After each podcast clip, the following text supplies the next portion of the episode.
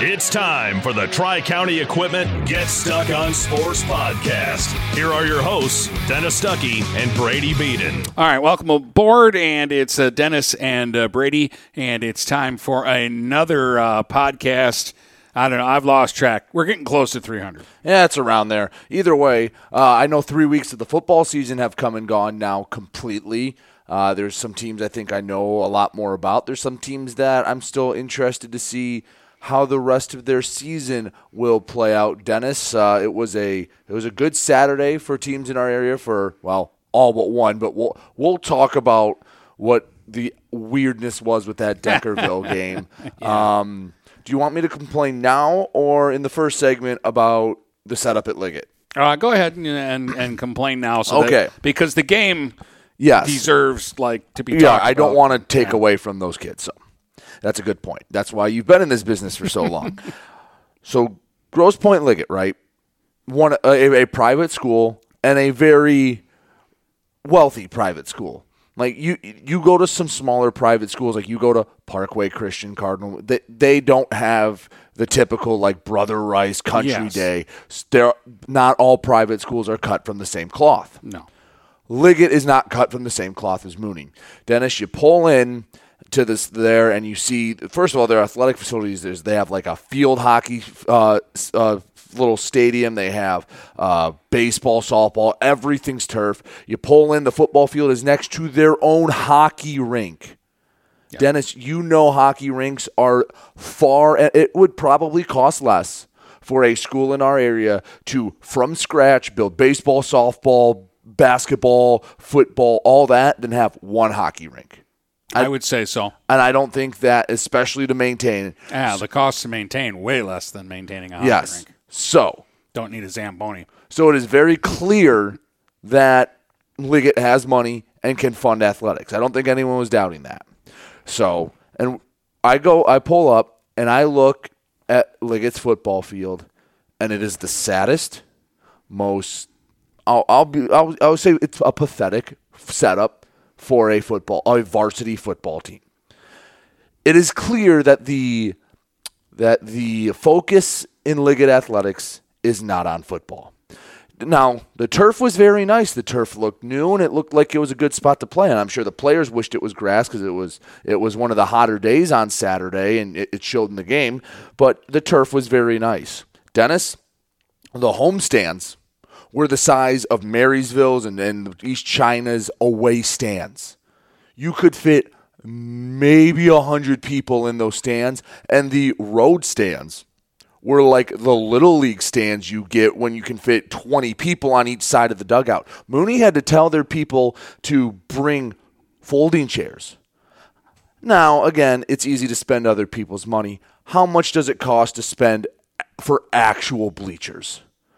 How much does it cost to put another set of the bleachers on the home side on the road side? So that was the sad part. The second part was they didn't have a press box, they had a press platform. There's a lot of problems with that. First of all, usually stuff in a press box needs to be protected from the weather for the most part.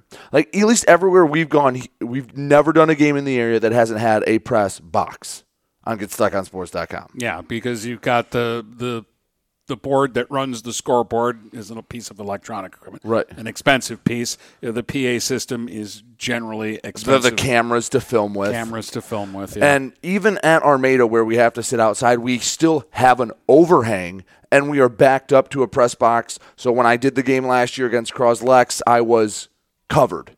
It was rainy. I got a little wet, but I was mostly dry and the equipment was dry the entire game. Now, I set up the Mooney coaches have to go stand in the corner of the stands. The one the one coach says to me, he goes, I don't even know if it's worth standing up here. Like this is terrible. And I, am scooched in the corner of this platform and I'm and the whole time they're saying, Hey, if you want concession stands, go into our hockey rink and get them. now I understand that you go to a small school and sometimes they might not have the modern amenities. That's why I don't get upset when you go to a small school in the thumb or it, it's hard to get taxpayer money to pay for a press box. I understand that. But Liggett doesn't have to worry about that. And it is far and away the worst setup. I have ever seen in a football field, and everyone there will, will can back me up on that. Like I could not believe how sad it was. Dennis, we we're going to do eight man games, and they will be 10,000 times better setups for not only us, for the coaches, for everyone else around it. And for Liggett to have that is just sad. Yeah, uh, I know. I know where you're, where you're coming from. I mean, you've been up to Brown City and seen their facilities. You've been out to North Branch and seen their facilities. Uh, the baseball facility at Mayville was incredible. Um, And so, I- and yeah, we're not high seems, maintenance. It seems weird that Liggett is set up that way, but I don't. Again, Can I get a canopy? Can I get a, a pop up shelter from the sun or the rain should that happen? Because the other thing is, it, it, it tells me that, hey, you don't have a big home side. tells me a lot of your kids aren't from Grosse Pointe. that might be the case too. But it, like, I get it. The only other time I felt like this is at Lutheran North for baseball when I was at this abomination of a baseball field, and behind me is like this cathedral of a school, and it, like, could someone not have paid to just? It's it's not that much to ask to give the coaches a spot, the filmers a spot. Just make make it a box. Make your press platform a press box, and I would have been happy. My rant is over, and we can talk about the game and other stuff when we come back. But Dennis, I, I sent you the picture of it. It was the worst setup and the saddest setup I've ever seen. I've had a couple of good fields this week, and we'll get to all that.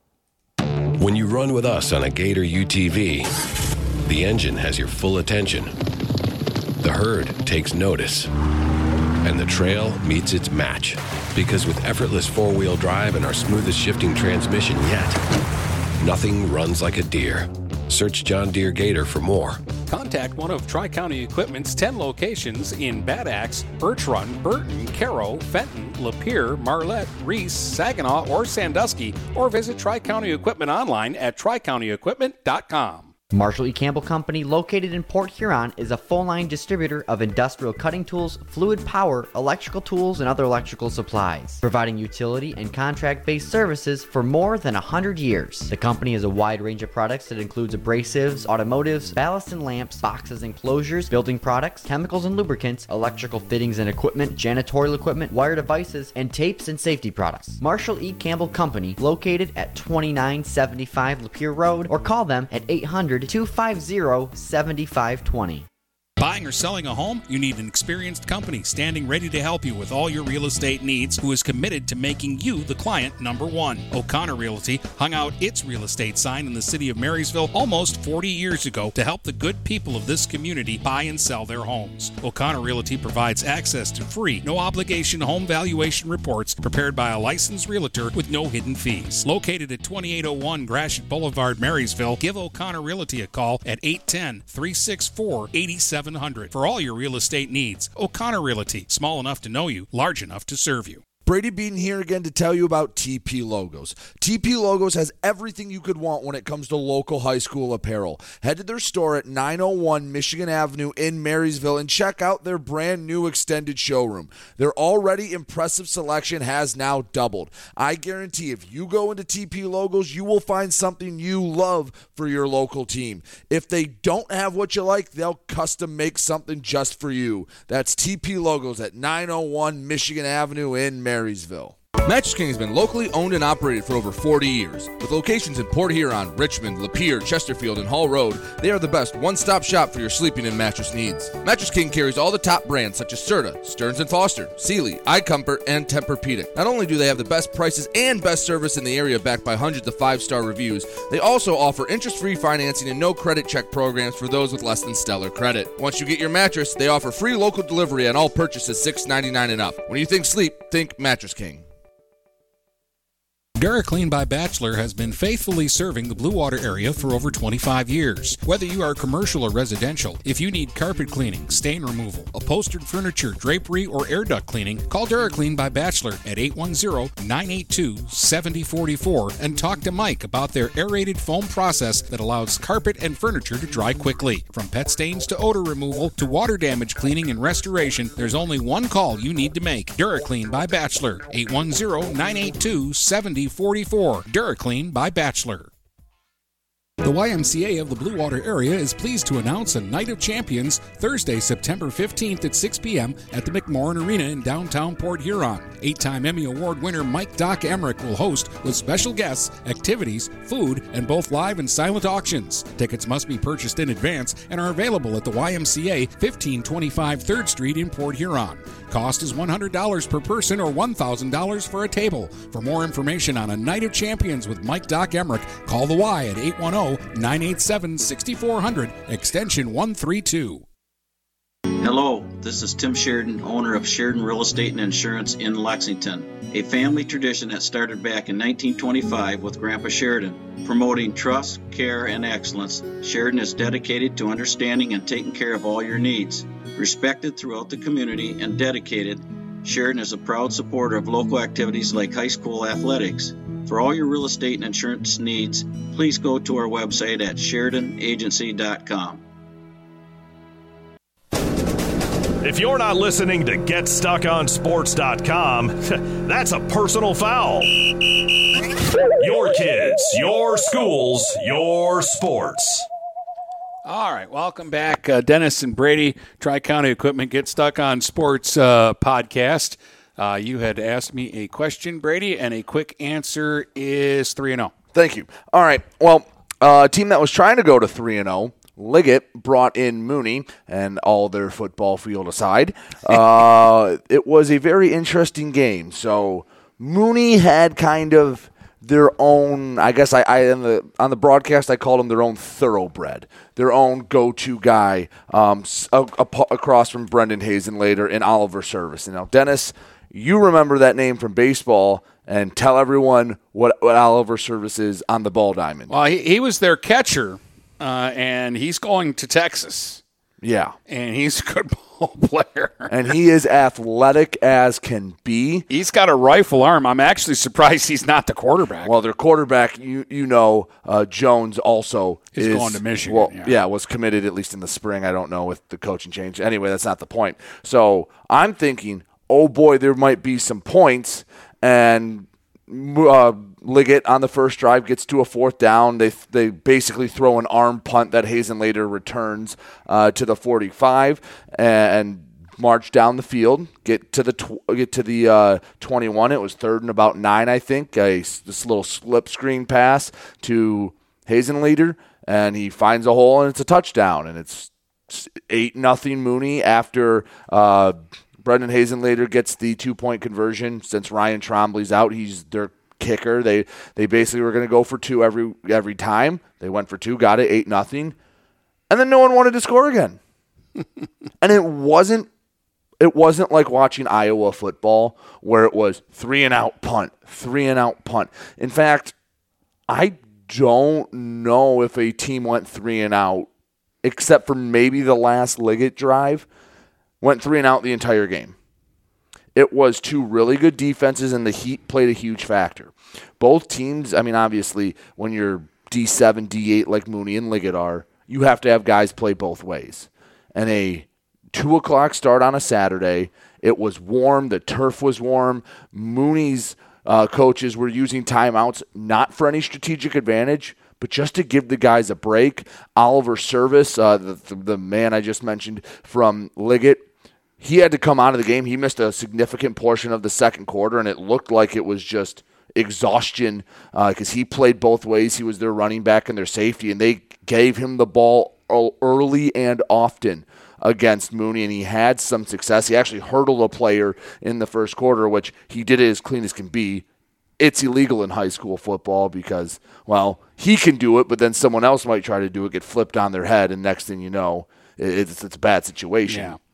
But both offense would move it, and they'd get in the red zone and stall out, or or a bad snap for Liggett would turn the ball over, and it went into the halftime eight nothing, and both sides kept moving the ball. Mooney got the ball to start the second half. It took it eight minutes, got inside the Liggett fifteen, and turned it over on downs. And then Liggett would move it, and then it was just two really good defenses, hold, bending and not breaking at all against two really good offenses. And you could tell the Heat played a big factor. Um, Mooney short a couple guys. And Liggett's defense has only given up eight points on the year, and they're two and one, and that's because Mooney's defense was a little better on Saturday. Well, uh, this is defensively for Mooney because, again, Liggett had scored 78 points in their first two games. So th- this was an offense that was scoring against Lutheran Westland in Detroit. Still, they're they're scoring points, and Mooney gave up 43 uh, the week before. Again, Seminary could move the football; they were a difficult offense. But to go from giving up 43 and then facing a team that's basically averaging 40 a game and pitch a shutout it was very That's pretty good. without some of your guys without some of your guys and your head coach. and your head coach. And I'm sure, hey, it's not the prettiest win. I'm sure there's a lot they want to improve on. Uh, both defensive lines kind of controlled the line of scrimmage, but when it came down to it, Mooney made one play that Liggett didn't. And Dennis, you look over the rest of what happened. We talked about it um, on last po- the last podcast. Everest is one and two. Granted, their two losses are to Montrose and New Lothrop, two teams that are traditionally good, but they were non-competitive in those losses. Shrines 0 and 3. They bring in Mooney, and they've been outscored what, like 106 to 13, or somewhere in that in that Um, yeah, range. Shrine has uh, scored 13 and given up 98 this season. So they have been not competitive, and talking to people who would know have kind of agreed Shrine is down and down bad. Yeah, now they've Dennis- lost to Grass Lake, uh, Ann Arbor, Richard, and Bishop Foley. solid teams, but still, that's the point differential tells a lot. And Mooney is setting themselves up. Joe Cannell told us before the season, I have a good football team. I should be competing for a conference championship. And it starts now with beating a team you haven't beaten in almost 30 years. Yeah, the t- two of their next three games are big games, regardless of what the opponent's record is when they come in to play them. Shrine comes in 0 3. Shrine was 0 3 last year, and they went into Mooney and won the game. They're 0 3 this year, and Mooney's got to go there. Yeah, and there, whether you admit it or not, there is a mental hurdle to get over. There is that, hey, we got to do it. I have to slay the dragon. I talk about it with other rivalries, and if you can get a little healthy going into this week, it, it makes you feel a little better. But even only scoring eight points, Brendan Hazenleader still had, I think, 150 ish yards uh, of total or rushing and a few more receiving. So he still did what he needed to do. Hopefully, um, on a somewhat short week, they can help get healthy a little bit and get ready to slay one of a few demons because it's them and Everest. I believe um, they are combined one in twenty-three all time against, and Shrine has won seventeen straight against Cardinal Mooney. Yeah, it's it's one in twenty four because they're zero One and in 24. seven against Everest, and by the time they play Everest, and the game uh, will be October first uh, at East China Stadium, Everest is probably going to be three and two. Because they're one and two right now, and they who do they play? They Lakes play and Cabrini. they play at Cabrini, and then they have Liggett at home. that Liggett game will tell us a lot. That Liggett game will definitely tell us a lot. But Mooney bounced back in a nice way, going from a track meet game against Seminary to a you grind it out, ugly win against Liggett. And hey, you take the the win in league play. Dennis, you saw a game Saturday as well. Yeah, just my final thought Oh, on, on Mooney and the and the defense uh, getting the shutout too when you never led by more than one possession. Yeah, the- that because those are game. high pressure. Yeah, it, it's not like oh we're up forty to nothing and we can pin our in, ears back and go and get people, and if we get burned, it's no big deal. So uh, it's it's a different kind of game. So I'm impressed with that. It, it is, and especially when you have a guy on the other side, a couple guys, the the quarterback Jones, and you had a few receivers. I wouldn't be shocked if they could break off a big play at any time. And Mooney's defense did a very nice job, just not allowing any points from Liggett. So they've done it with their offense. Now they've done it with their defense. Now go slay the beast. Yeah. All right. So Richmond, Detroit University prep. Um, Richmond got the ball first. They had a really nice drive, Brady. Um, and they got down into the red zone and they, they tried for the home run ball. And I think Benetti got hit as he threw the ball, and it was a lame duck, and it should have been picked off right around the 10 yard line. I mean, it hit the kid in the worst place, right in his hands. um, and he didn't come up with the interception. And that was a huge break for Richmond because then they got the ball down to the 10, but they were third and goal at the 10. And Benetti threw a laser beam to Trey Graham uh, on a slant on third and goal from the 10 to get the opening touchdown of the game. And a Richmond drive that started out looking, oh, this is good, this is good. Then you're thinking, ooh, geez, they got away with one, and ooh, geez, they're going to stall here, you know, and then bang, they get the touchdown. Then they come out and get the stop on defense and force a punt from the goal line, and the kid kicks it straight up into the air. It hits at the seven and bounces right into the hands of Noah Harris, who even himself for a second just kind of stood there like, okay, is the ball down? It's not supposed to not go that far. or no, the whistle hasn't blown, and everybody was just kind of looking at him, and he took it into the end zone. It's a seven yard punt return for a touchdown.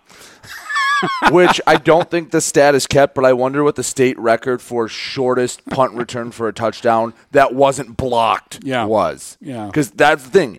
It was kicked and it went seven. Well, where did they snap it from? Yeah, that I, I don't remember exactly. So probably- because the punt, 12 the- yard. the- no, because the punter doesn't stand that far back. Okay. Like he doesn't stand as he should have been standing probably in the middle of the end zone. So it would have been like a two. Yeah, but but I, but I I it might not his kick might not have made it out of the end zone. Yikes. So, I mean, it, it was just a weird, goofy play, but it was a touchdown for Richmond. And, you know, they had only scored 21 points this season. So to be up 14 nothing in the first quarter of a game, uh, they had another nice drive. The first quarter ended with them at the one yard line.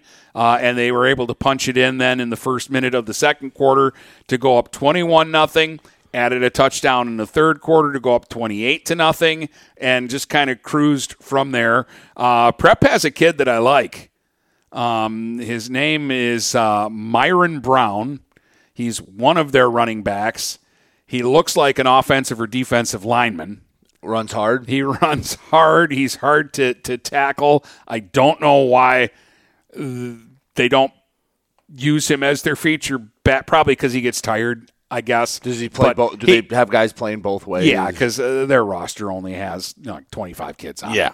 Um, and, and but I mean, he was by far and away their most effective runner. So I'd like to see him get the ball a little bit more.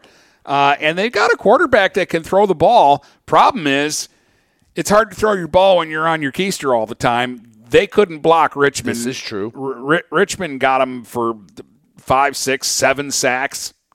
Uh, I mean, he was constantly under pressure, um, and they, they threw the ball 20 times. He was running around back there a lot. Um, and, and if you're going to do that to your quarterback, you better protect him or you're going to need another quarterback before the year is over. Yeah. Well, But it was a solid effort by Richmond. They were the better team, uh, and it was it's a nice bounce back by the Blue Devils after getting destroyed the week before. Yeah, and you're feeling better about yourself going into what should be a fun matchup against Yale. But yeah, and the other thing you said, Dennis, uh, prep wasn't as helpless as you thought they they might be. Yeah, I mean, I I, I wasn't really sure what we were getting ourselves into. I don't And think Richmond was fully sure. Yeah, no, I, I and and you and you kind of go like, you know, you know, what are we going to see here? They come out again. They got these beautiful, bright white and red uniforms. Look great. Um, Probably and- used their art and design school to make them. yeah, and and they, the, you know, they look like a football team, and they look like they have football players, and they play football. They, they you know, are, are they going to win a lot of games? No, but were they the most awful thing I've ever seen? No, I've seen a lot worse. I've seen a lot worse. That that's good, and that's a nice win for Richmond. One last question: Did Prep's uh, bus driver get him there on time, or did he? He did. Uh, now it was good old days in Richmond this weekend, and they had the street shut down for a parade. Uh, and I had a very unorthodox way to get into the uh, the school. Fortunately, at noon the parade ended and they reopened the main streets. Um, and the and the bus got there a little after uh, noon, and everything was uh, fine. Uh, I want to thank uh, one of the assistant uh, coaches, Coach, I just call him Coach Willie. Uh, Coach Willie knew my dad uh, from his days at uh, Denby, uh, and uh, he got me a roster, and I believe I was the only person there who had a Detroit Prep roster. Really? Yeah. I know the PA guy didn't, and he did a great job. He just gave numbers, but he was right on it. yeah, I mean that's that's always a tough situation, and that's something else that, uh, yeah, it's hard to do. Like when when you broadcast, I mean, you talk to anyone that does it at a high level. You they talk about all the prep work they have to do, and yeah, there's a lot to do when you have the information. But Dennis, you know from doing this so long, we're we're lucky around here that there is a. Uh, everyone usually has rosters and has it ready to go and has information. Online might be tough to get, but you get to some of those small schools or schools that don't prioritize athletics. Sometimes finding even a roster is impossible. Yeah. And you can't prep at all. You No. go in completely blind. Yeah, no, I, I, didn't know a whole lot about them going in, but um, I was able to get my hands on a roster. So thanks, Coach Willie. All right. Um, had some other games going on Saturday. Let's. I think we'll spend a little time on this. So you listened to the Deckerville Toledo Christian game because you were just curious. You had seen Deckerville once, and they're playing a team from Ohio.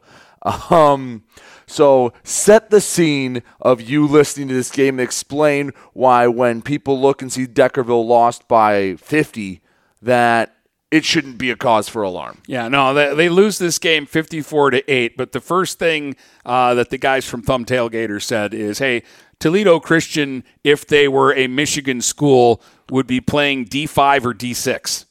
I think you said they had what 600 kids. they, they have over 600 kids So- at their school. So that is, I believe, Richmond size. Yeah, and, so imagine and, they're inst- playing eight man football. So instead of Richmond playing U Prep, Richmond had an eight-man team, and they went to Deckerville. Yeah. That's like what happened. Oh, and it's a private school too, Yeah. Uh, their their quarterback Charlie Duck the fourth. which is there a more private school quarterback name than that? Like that sounds like an SNL name for for when they want to have the hated private Charlie Duck the fourth. Was it? Did it used to be Duckworth or something? Uh, Charlie Duck D U C K, just like Donald Duck, Daffy Duck, Daisy Duck, Howard the Duck. Uh, He's related to somebody. Oh, and he's good at football, isn't he? He's very good. He is six two, and apparently so is everybody else on their roster. Because the Well, yeah, guys kept 600 kids the, the, the, the guys kept kept going. Pass complete to Ryan. He's six two, whatever, and the handoff to this guy, and oh, he's six two, whatever. Like it, they were big, they were fast. Uh, they they scored uh, their first play from scrimmage was a 38 yard touchdown pass. Their second play from scrimmage was a 54 yard touchdown run, uh, and their fourth play from scrimmage was a 67 yard touchdown run. On their first four carries of the game, they had 145 yards and three touchdowns. I give Deckerville credit for not taking a bye week. Absolutely, they, they could have just said, "Ah, Flint International doesn't want to play. We'll take our uh, win and uh, take the week off." They went out and found a game against a, a team that I, that I think too they knew was that good. No, they're not going to be that naive to just go, oh, we need, like, you do a little bit of research. You don't just call blindly. Yeah, So- no, I, I, I think Coach Brown said, hey, you know what? Recently in the playoffs, we've been running into those buzzsaw teams. Let's play a buzzsaw team early and, and see how we stack a nuke team. Seriously, like 600, that's bigger than Marine City. Yeah. And with an eight man, the, the biggest thing that coaches will tell you is finding offensive line. You need what, three offensive linemen, maybe four in eight man? And it's you're gonna find three out of six hundred kids. Yeah. So that was that was one of the weirdest things, and how they're allowed to play eight man. Don't know the rules in Ohio. There are only, a, from what I understand, there's only a handful of teams uh, in Ohio, and this uh, Toledo Christian play quite a few teams in Southern Michigan because they're closer games than some of the teams in Ohio that they have to play. But again, if it's 600 kids, the only the only thing I can think of for why it's eight man football is at one point in the not too di- or not too distant past, this was an all girls school, and they made the switch, so they're the like ratio is way off to where they still have 500 girls in the school and they're still trying to build up their male population for sport. I don't know. That's the only thing I could even fathom. They said they had 26 guys on the roster. That is a lot for an eight man roster. Most eight man rosters are 18 to 20 guys. Yeah, and I'm that's and I'm sure they have a JV program. And that yeah, with an eight man, usually those 18 to 20 are seniors through freshmen. Like there's no there's no JV for them to play at at a lot of schools. So that's So, anyways, That's that, tough. That that was the story of the uh, the day for for Deckerville. Uh, they they went to war with a really good team. You know who's a really good team? Brown City, apparently. How about those Green Devils? they are gonna, yeah. Toledo Christian traveled, didn't travel as far as Brown City did for their game. They went to Onekama. and and destroyed them 52 to nothing. So Brown City in three three man games and they Eight- didn't eight man. eight man games and, and they didn't decide football would to, be fun. They didn't decide to go eight man till very late. Um 156 to 32 they have won their first 3 games. And I bet you there's a nice buzz about Brown City up there and their football team because Dennis, uh, Britton Deerfield, the, the probably the toughest team on their schedule, took a tough loss to a good team, but Brown City has to feel like right now there is not a game in the regular season that they could lose. Well, they they get a, a decent Sutton's Bay team this week. Sutton's Bay is two and one, um, and the team they lost to is a pretty good team. And I don't even want to call it a home and home because it's not a home and home. It's uh, Yeah, they play them twice, both in Brown City. and you'll be there to see that one. Yes, uh, this uh, this one's on uh, Saturday. It's a three o'clock kickoff, and uh, and we'll go out there and take a look and and see what uh, Brown City is all about. And I'm I'm kind of excited about it. Yeah, because you already saw one good eight man game. Hopefully you uh, you get to see another.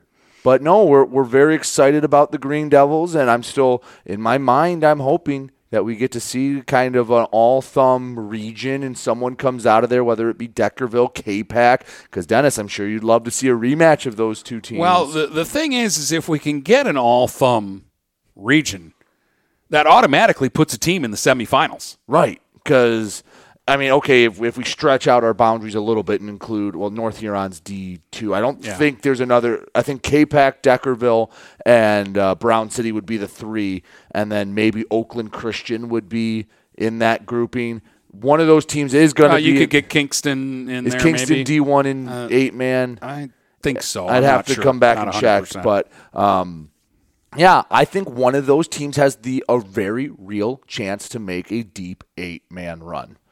So that's what happened. That finished out the weekend, Dennis. Um, I have a couple questions for you in the second segment before we get to our top ten. Um, that I'm just going to throw at you. I haven't told you this beforehand, and I just want to see where you go with them. okay. So uh, yeah, let's pay some bills and then a few questions for Dennis when we come back. Get ready for outdoor fun at Alpine Cycles in downtown Port Huron. Skateboards, bikes, longboards, and accessories. They have everything you need to enjoy the warm weather. Alpine Cycles offers the best selection and they're always getting new daily arrivals. Stop by Alpine Cycles today at 762 Huron Avenue at the corner of Huron and Glenwood or call 982 9281. Open Monday from 10 until 6, Friday and Sunday, noon to 4. When you run with us on a Gator UTV, the engine has your full attention. The herd takes notice. And the trail meets its match. Because with effortless four wheel drive and our smoothest shifting transmission yet, nothing runs like a Deere. Search John Deere Gator for more. Contact one of Tri County Equipment's 10 locations in Bad Axe, Birch Run, Burton, Caro, Fenton, Lapeer, Marlette, Reese, Saginaw, or Sandusky, or visit Tri County Equipment online at tricountyequipment.com. Marshall E. Campbell Company, located in Port Huron, is a full line distributor of industrial cutting tools, fluid power, electrical tools, and other electrical supplies, providing utility and contract based services for more than 100 years. The company has a wide range of products that includes abrasives, automotives, ballast and lamps, boxes and closures, building products, chemicals and lubricants, electrical fittings and equipment, janitorial equipment, wire devices, and tapes and safety products. Marshall E. Campbell Company, located at 2975 Lapeer Road, or call them at 800 800 250 7520. Neiman's Family Market, located in St. Clair, is family owned and operated and involved in the community. Neiman's has created a shopping experience providing a variety of quality products, specialty items with superior customer service. Whatever your grocery needs are, from meats, bulk food, bakery items, produce, or even floral, Neiman's Family Market has what you will need. Entertaining? Neiman's has a full deli and they do party trays. Check out our new mobile website and see weekly specials, coupons, and recipes. Open 6 a.m. to 9 p.m. all week long. Visit Neiman's Family Market in St. Clair. You'll be glad you did. Feel more confident and in control of your financial life. Ameriprise advisors can work with you to provide personalized, goal based advice based on your short and long term goals. Plus, you can track your investments and financial solutions with our digital tools and regular meetings. Call Ameriprise financial advisor Dave Betts today at 810 987 5370. That's 810 987 5370. Office is located at 527 Huron Avenue, Port Huron, Michigan. Ameriprise Financial Services LLC, member FINRA and SIPC. Mattress King has been locally owned and operated for over 40 years. With locations in Port Huron, Richmond, Lapeer, Chesterfield, and Hall Road, they are the best one stop shop for your sleeping and mattress needs. And Tempur-Pedic. Not only do they have the best prices and best service in the area backed by hundreds of five star reviews, they also offer interest free financing and no credit check programs for those with less than stellar credit. Once you get your mattress, they offer free local delivery on all purchases $6.99 and up. When you think sleep, think Mattress King. Are you getting out of a lease or ready to trade in your vehicle? Stop by Jepson Car Company and we'll be here to assist you. We are constantly buying out lease vehicles and almost always putting money into your pocket. No matter what you owe, we can help. If you don't see your perfect vehicle in our lot, we will help you find it. Our purchasing team has decades of experience to help find the vehicle that is best for you. Call Jepson today at 810 662 3048 or stop by at 5277 Gratiot Avenue in St. Clair. This is Lucy Harris. I'm a class of 2022 senior and I play on the golf team at Port Huron Northern. As a Port Huron school student, I had the opportunity to participate in the most extracurricular and academic opportunities in the region. I can even earn free college credits from the Blue Water Middle College. At Port Huron schools, I am treated as an individual and my teachers care about my specific needs. After graduating, I plan to study abroad and attend college to eventually become a teacher. That's my Port Huron school story. What will yours be? Please go to www.phasd.us and our social media for the latest updates on Port Huron schools. If you're not listening to GetStuckOnSports.com, that's a personal foul. Your kids, your schools, your sports. All right, welcome back. Dennis and uh, Brady, Tri County Equipment Get Stuck on Sports podcast. Uh, it's it's the beginning of the week, so we're kind of all over the map. Yes, yes, we are. but uh, Dennis, the the my situation at Liggett, I was just venting some more off the air. Um, but it reminded you of a a. And I will admit this, a much worse setup that you had to do. What was this, your first or second year broadcasting? Uh, well, I was uh, working in Saginaw, so this is either year, this is year three for me. Okay, but still very early on. So yeah, like the, for me, year three, you're year three, and it wasn't that they didn't have a press box; it's that they didn't let you in the press box. No, yeah, they they had a huge press box. What was the game?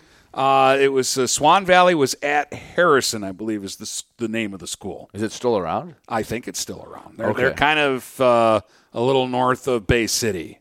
All right. Um, so, and this is in the days. This is pre-internet. Mm-hmm. Um, so we had to have an actual physical phone line put in. And generally, they install a phone line in the press box. So I'm going to the stadium expecting to go into the press box, be shown where my phone line is, plug in, and broadcast a game. And when I get there, they have this immaculate press box. Is there- It's huge. It's like for a college stadium. Is there any high school around here that you can compare it to? Um, no, not that size. Okay, Like so it's like, just huge. pi- picture the press box at uh, Marysville and Marine City and double them. Okay, gotcha. I mean, it, it was a big press box. So I, I get there, and, and the guy is like, You're not going to be inside tonight. I have to put you outside because we're going to have sleet and we're going to have rain and we're going to have cold temperatures, and we we put the grandparents and our older alumni people inside on on the cold nights. And this Which, is what am I going to say to the guy? About Looking that? back at this, it looks like this is a 1996 playoff game. yes, So this is on November 8th. Yeah. So he he says we're going to set you up uh, on top of our equipment shed. Okay. Not knowing what the equipment. Right. So we go behind the visiting stands all the way to the one end of the field and the equipment shed is basically like in the corner of an end zone. So it's a really bad angle too of the field. Right. Like unless they're inside the 10 yard line at the end we're at, you really can't tell what's going on. Uh, and there's a little ladder up to the. It's basically a uh, uh, metal chicken coop. That that that's their equipment shed. It's made out of sheet metal. The The roof has got a slant to it. Um, I guess so that the water will roll off and pour down the back. And this Or- is where or- they're putting you to broadcast. This is where game. they're putting us to broadcast the game, and like no chairs or not. The chairs would have just slid right off because of the angle. So me and my partner Jack Taney are on our knees in the sleep, and by the end of the game, like it's iced. Right. We're we're frozen solid. My my equipment, like we had to chisel the the unit that we used, the the phone box we call Right. it, basically off the roof of this thing when we were done. uh, the be, because of the weather conditions too, the the phone line disconnected several times during the broadcast. Shocker. Plus, plus it was one of those nights where the field got tore apart pretty quick. Um, Harrison was wearing white uniforms, so you couldn't read Swan Valley white numbers. You couldn't read Right. them. So it, it, it was a nightmare. It ended up being a blowout in running time. So thank thankfully for that, I, I'm pretty sure. This one Like, says there's a 24-21. no, that's not the same game. Then go, go back uh, a couple of years. I'm trying to find it. So So, um, but um, yeah, because it wasn't that close. Because I, I would have been even more upset about it if it were that close. Uh, it got to the point too in the second half where Jack just took his headphones off and said, "I'm just going to sit here. I'm done. There, there's nothing I can say about this game, and I'm too cold to talk anymore." so it can always get worse. So it So- can so we- always get we, worse. We we, we muddled our, our way through that one, but yeah, from the top of a uh, wrought iron chicken coop in a uh, hailstorm, sleet storm, whatever you want to call it, storm, and it, it was it was a bad setup. All right.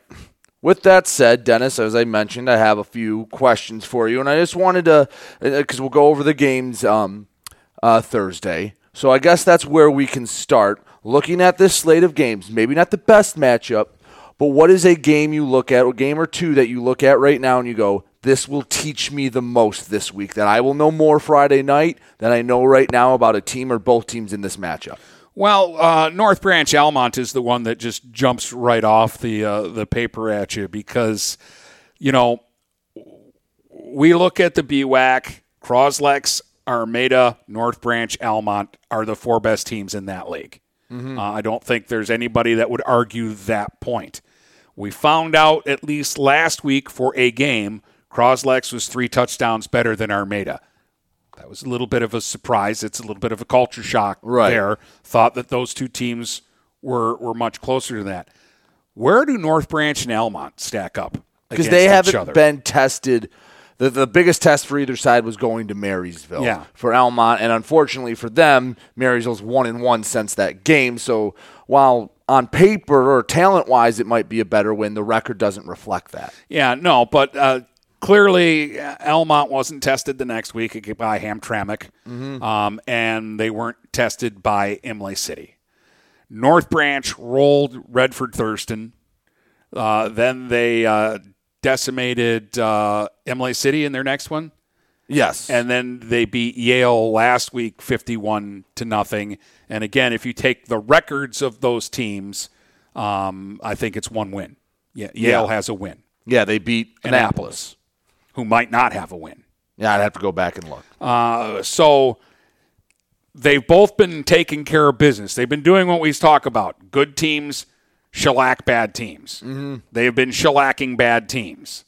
Um, now they have to play each other, and one of them is either going to get exposed or they're going to play the game of the century and we're going to see that that these are two really close football teams. And let me ask you this about this matchup since you brought it up.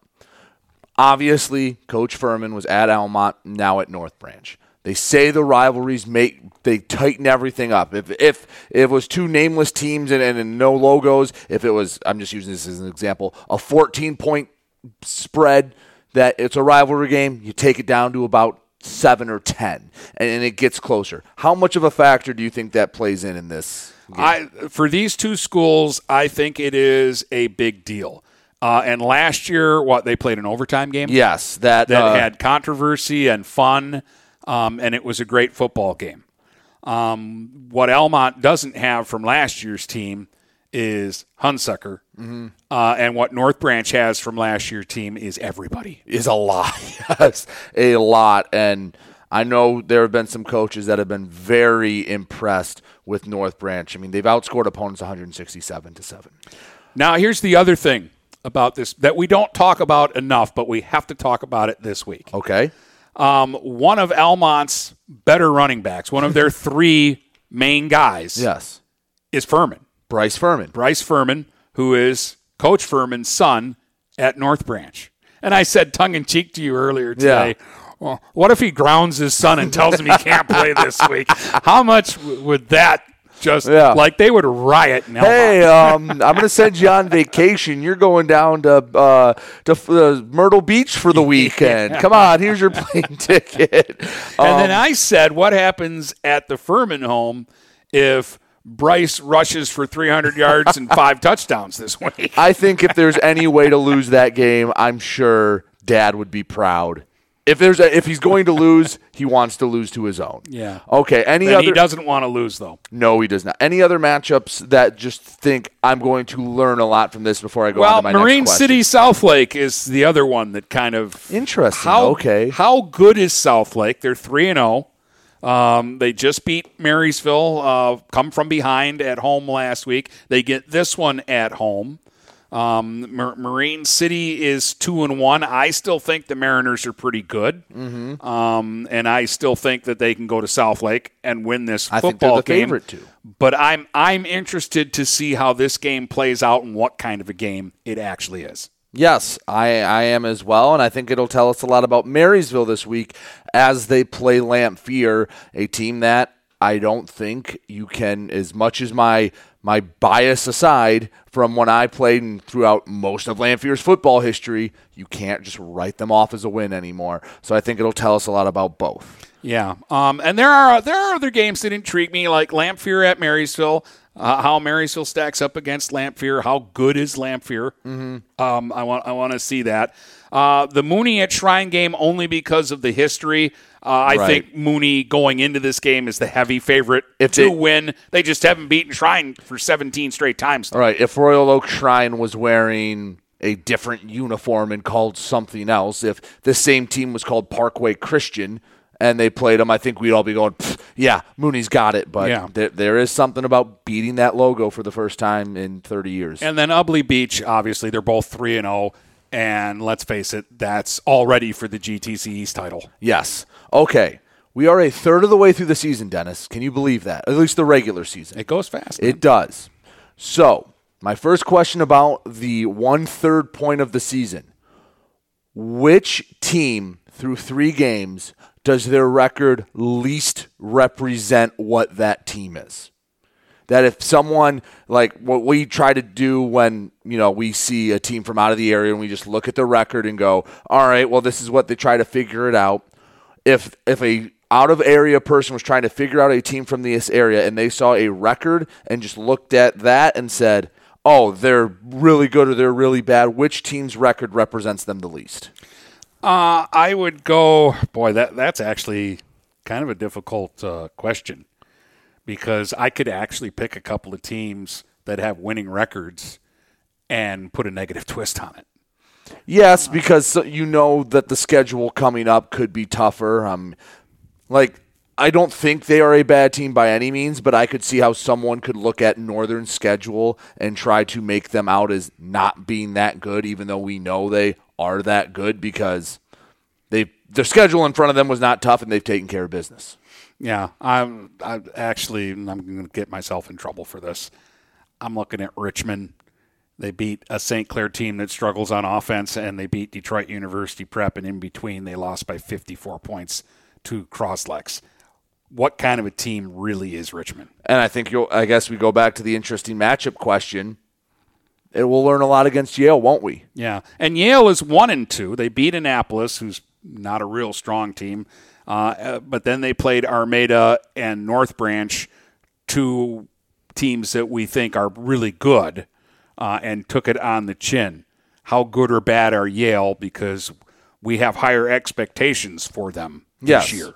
Yes, yes, we do. Okay, which has been who has been the most surprising team through three weeks? Who is way better or way worse than you thought they would be going into the season, and who are you either pleasantly or disappointingly surprised by? Um, boy, I don't know that I'm really surprised much by uh, any of, of the teams. Really, I expected Crosslex, who are technically four and zero now. Right. Well, yes. Well, I think it becomes official Friday night. Yeah, yes. but uh, I, I expected Crosslex to be this good. We expected North Branch, Almont, and Armada to be good. Uh, and again, I'm not going to let Armada losing to Crosslex spoil me on Armada. Just like I wasn't going to let yeah the the loss that Marine City had to Armada spoil me on Marine City. Still think they're they're really good. Uh, throw out week one for PH again. They were playing a bunch of bionic robots, uh, and and they have scored 89 points in the two games since. PH is an okay football team. Uh, Northern's three and zero. Their defense is everything that we expected, and their offense has been way better than we expected. So none of that really surprises me. We knew St. Clair was a young football team and Yeah. that it was going to take some time for them. But hey, their defense has been wonderful. That might be one year. of the bigger ones. Yeah. I, I thought I knew what you were going to say, and you didn't even mention them. I think the biggest surprise through three weeks is the emergence of K-Pack and Brown City and eight man. Yeah, I, I kind of putting eight man on the back burner here for, for a second, but yeah, um, the fact that uh, Brown City not only is three and zero, but has not been challenged by anybody. Their closest game was a 20 point win. Yes. On the other side of the state. Yes. So they traveled three hours and then kicked some butt and left. Yeah, they, they have scored 64 points, 40 points, and 52 points in their three wins, uh, and haven't given up much. I think 12 points, 20 points, and a shutout. Yes. So Brown City has been really good, really good, and this is a team that the last couple of years of uh, eight man or eleven or man. of eleven man have not been very competitive at all. No, no, they have not. And I think, yeah, the Green Devils have been the the, the biggest surprise because I'm sure there were people in Brown City that were very upset that they were dropping 11 man and going to eight man because there's this stigma to it. I'm sure their tune has changed a lot now, and I'm sure the the vibe and energy in that high school is a lot different now. And and K-Pac is also a, a great uh, story. Uh, and again, um, I'm really interested to see how they play against Oakland Christian because Oakland Christian has been playing well, uh, and they're kind of a new eight man program as well. Um, but uh, K-Pac beat North Huron, and I think North Huron's a little down this year, but North Huron has been a really good program for several years. Um, so that's an impressive win. North and they Huron's held them to two. eight points uh, in that game.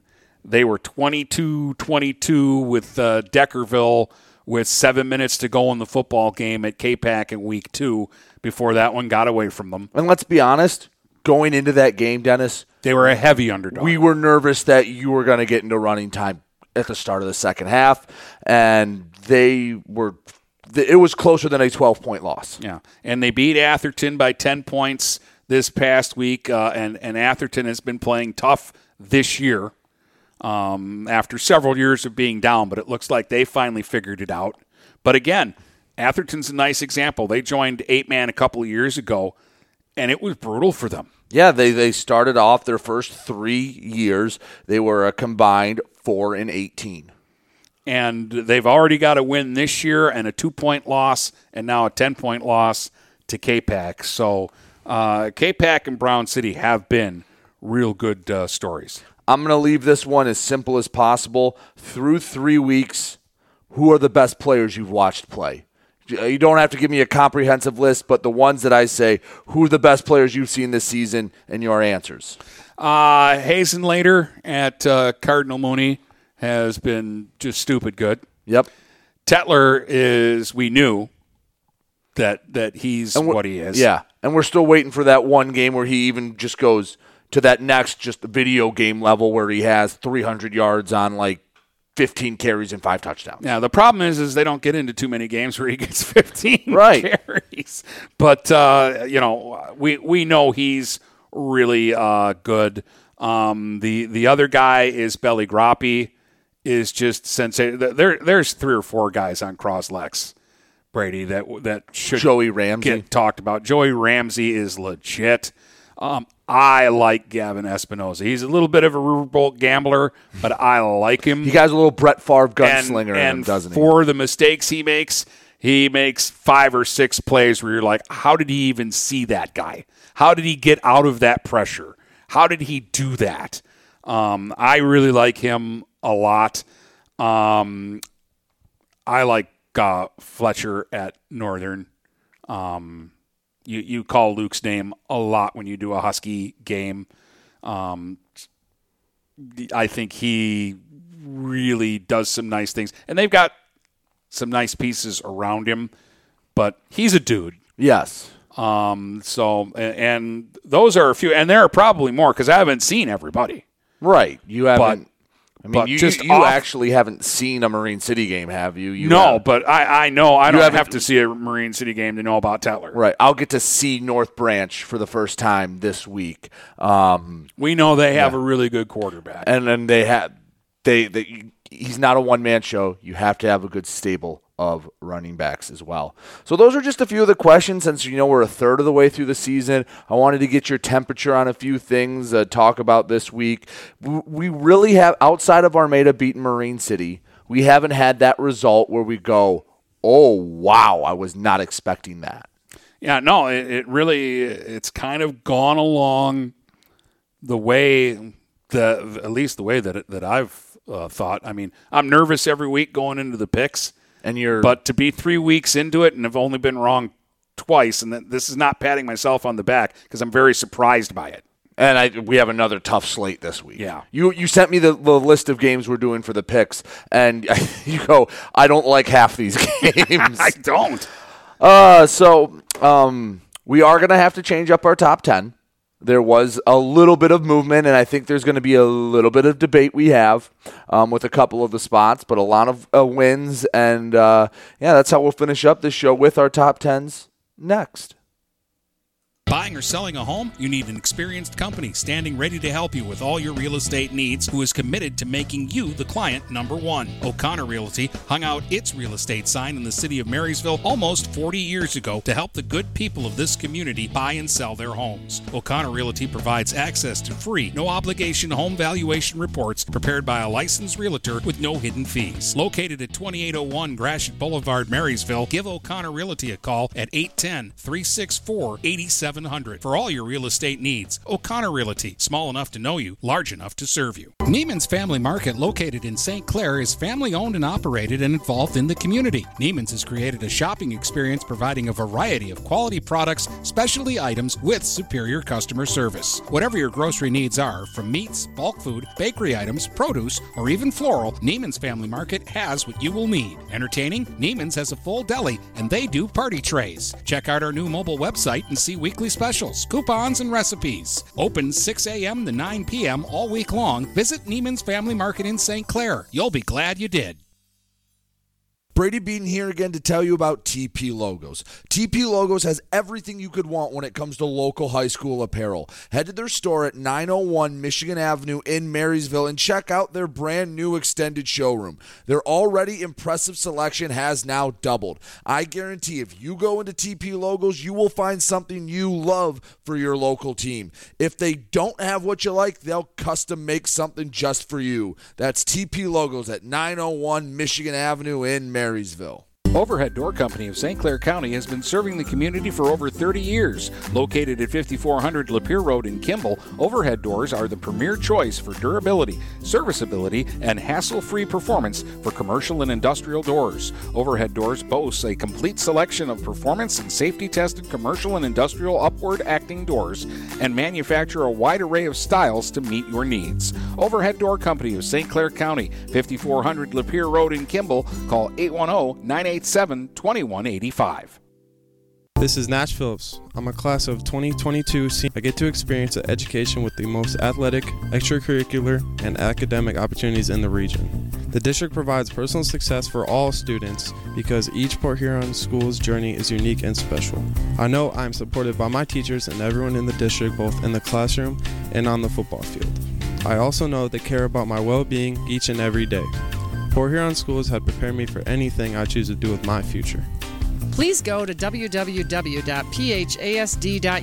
and our social media for the latest updates on Port Huron schools. Kaywood Auto has been serving the Blue Water area for over 100 years. They have the area's best selection of pickups and SUVs. And now Kaywood Auto is offering corrosion free rust proofing. Call 987 3030. That's 987 3030 to make an appointment. Voted 2021 Best of the Best and President's Award winner, plus 2022 Dealer of the Year, Kaywood Auto is open Saturdays 9 until 2.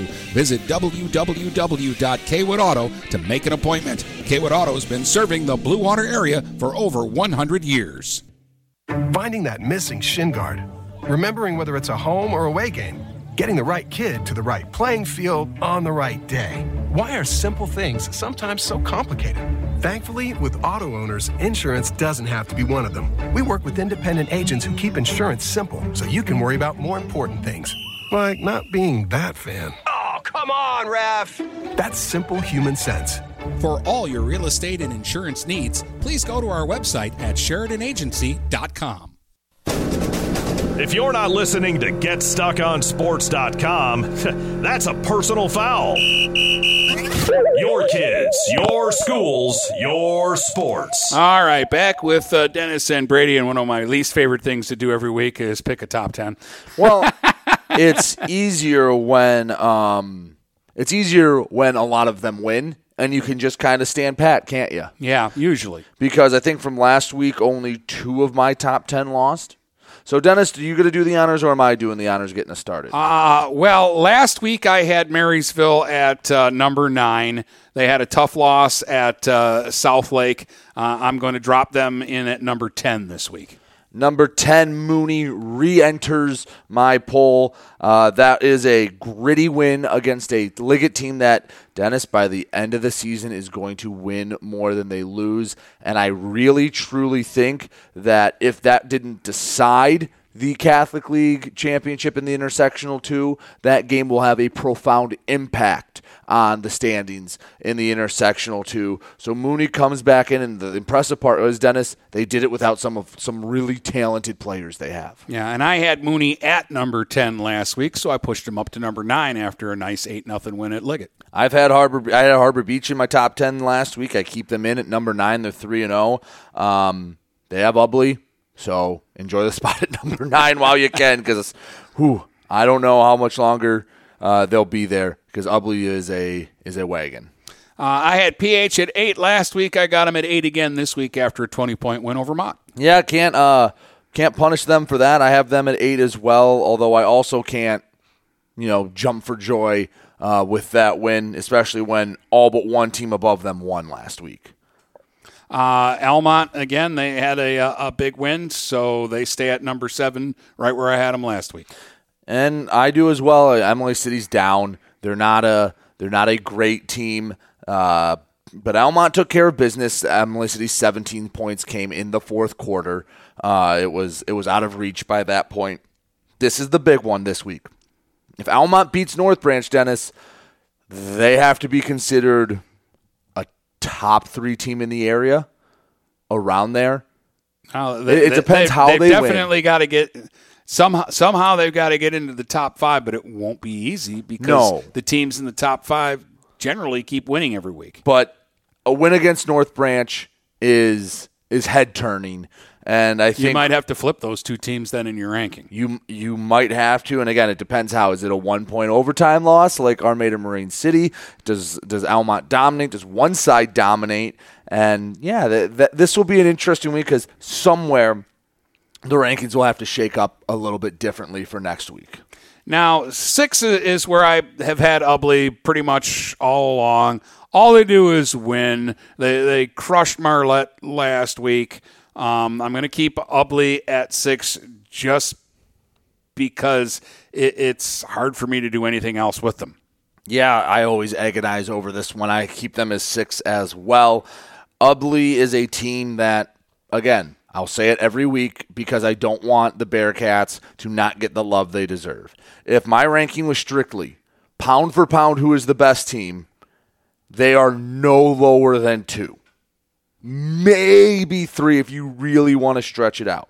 But they, they in terms of likelihood to get to Ford Field, they might be number one. Yep.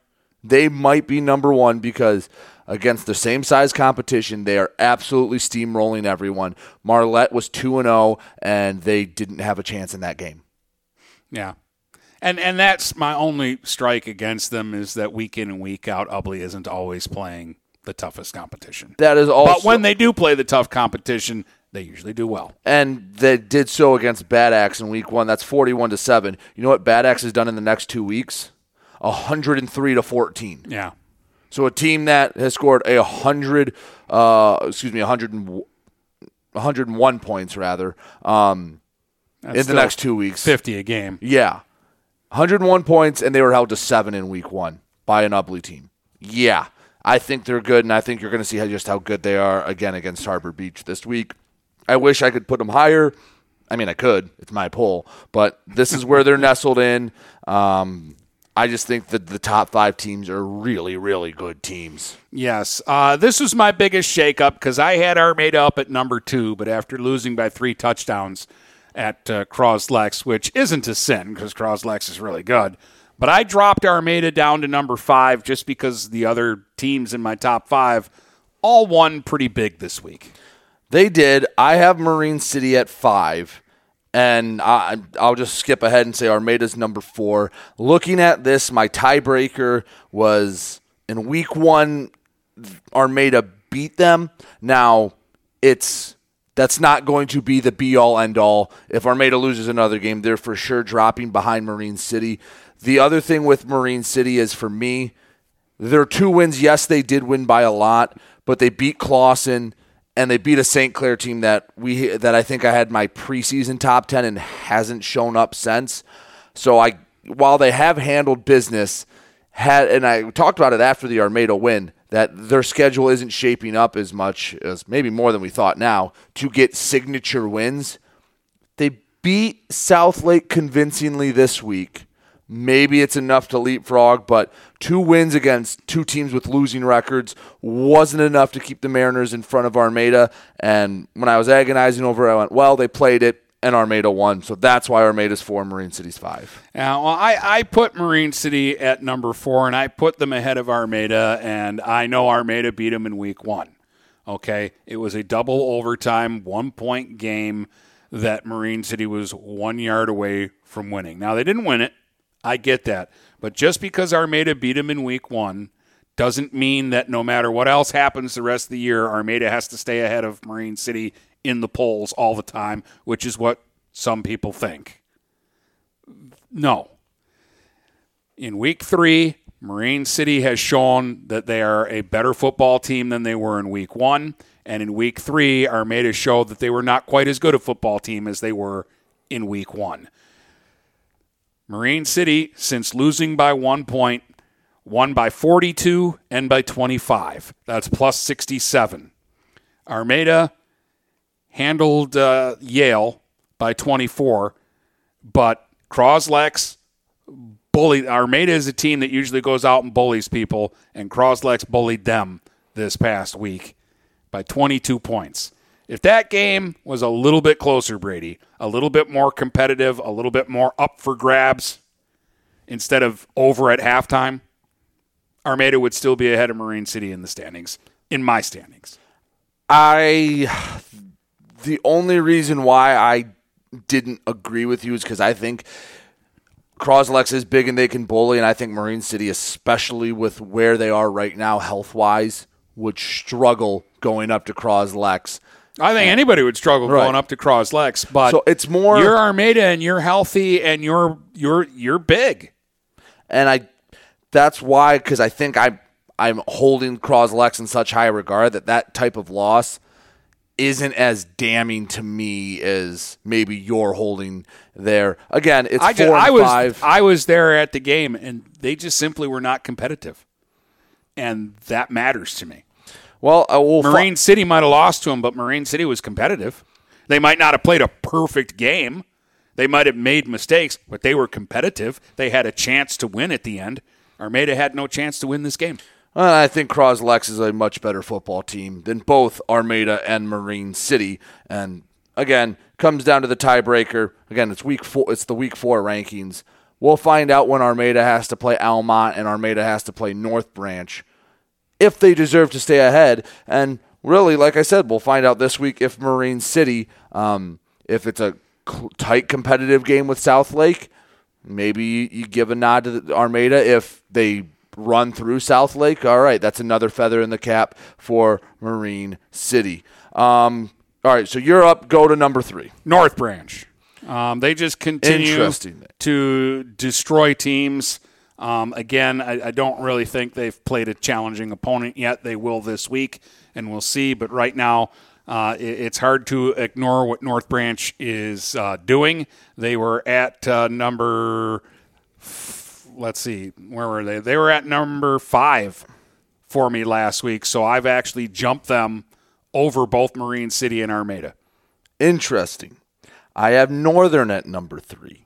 They got a win on the road, 20 point win against a L'Anse Creuse North team that seems to have a, a decent defense. Their offense struggles, but they win an ugly game and you win on the road. Not going to punish them. And hey, I still think they're a darn good football team. I expect them to win big this week. I got Northern uh, at uh, number two. They were at number three, and so with the win and the Armada loss, I pushed them up to number two. I leapfrogged North Branch over Northern. And maybe it's a I don't know. The bias of seeing North Branch just absolutely run teams and may and it was it's over before it gets started. I mean, I I thought Yale would be a little bit more competitive. Like I thought this game would end up being 45 17, 45 14, where North Branch wins handily, but kind of like Yale and Armada was. And it wasn't, Dennis.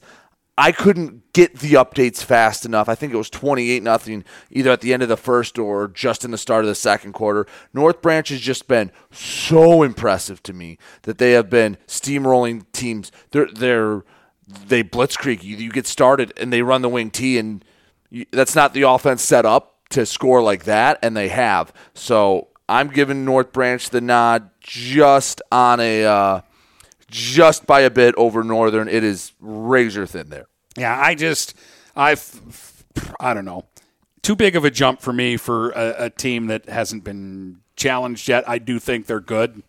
Uh, I am very intrigued about this week's game. Um, and I'm very intrigued to see them play Armada and Croslex as well and see how those games pan out.